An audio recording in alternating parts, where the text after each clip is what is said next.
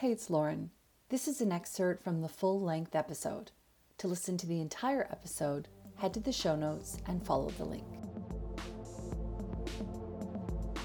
This episode has been brought to you by me and my business, Lauren Grace Inspiration. So it's working on all three levels, really, of understanding of if you do this alignment in an offer, it's checking in of what beliefs may trip me up, how's my body feeling, and also energetically, where have I capped myself at those upper limits? You know, I've only ever received five thousand pound. Maybe it's how much you got in your corporate career. So anything more, I don't know what to do with it. It feels unsafe. I can't be trusted energetically. Then you'll just notice that you're not going above 5K.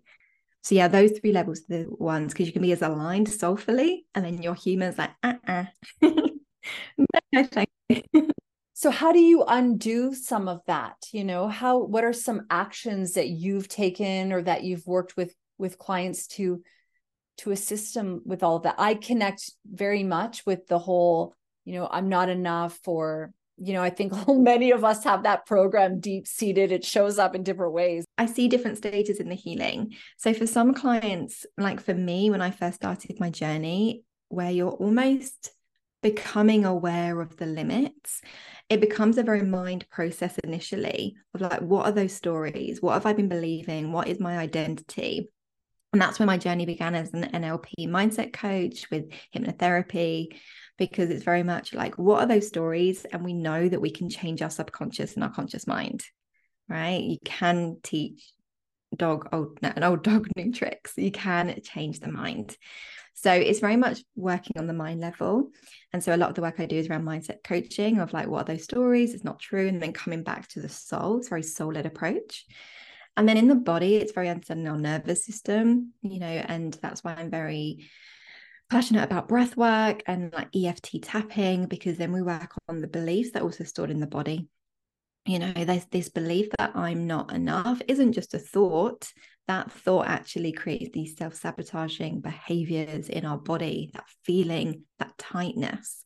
You know i have it when i'm playing bigger when i'm going for these big desires you know i can feel it in my body of this just restricted energy. You know so breath work releases the energy and also tapping can work with the mind and the meridian points in the body and the energy. And then energetically it's around working on those things as well. But I believe Reiki is really powerful as well, and all of the rituals to just open up the receiving energy. And I I see these different levels. So there's some people that start and they're like just aware of the limits. So they start to work on the mindset. And then for maybe like women like us who maybe have been doing a lot of healing, you still feel the stories coming up. And it's just this repeating energy. It's that old energy. Sometimes you're like, oh, I can feel it there, but it's not really there. And it's a different spiritual journey and a different spiritual healing, in my opinion, because it's more around coming back into the acceptance and the witness of it, being like, okay, there is a part of me that believes I'm not worthy. And I understand where that's come from. I've gone there many times. I understand that younger Becky or that past life or whatever it is. But you know what? I can witness it and still feel safe. And it's this new energy of being like, I can be with both energies, but be the witness to it and still pursue. And I'm not going to allow it to take over my body, take over my energy, because it actually is all an illusion. It's a story. And actually, I'm going to focus my energy on the story that what if I am worthy and can receive abundantly and have fun and enjoy life and serve? Let's see what happens when that's my focus while still witnessing this part of me, this wound that I'm not enough. I don't think there's ever a time where, well, maybe I might be proven wrong, who knows? But I don't believe there's ever a time where people fully stand up and say, I'm 100% worthy and don't have that part of me anymore. I feel it's just this perspective, this energy of where we, how we treat it, how we see it, and how much energy we give it. Hi, thanks so much for listening to the episode. I hope you enjoyed it. If you did, please leave us a review where you listen to your podcast and share it with your friends. Thank you.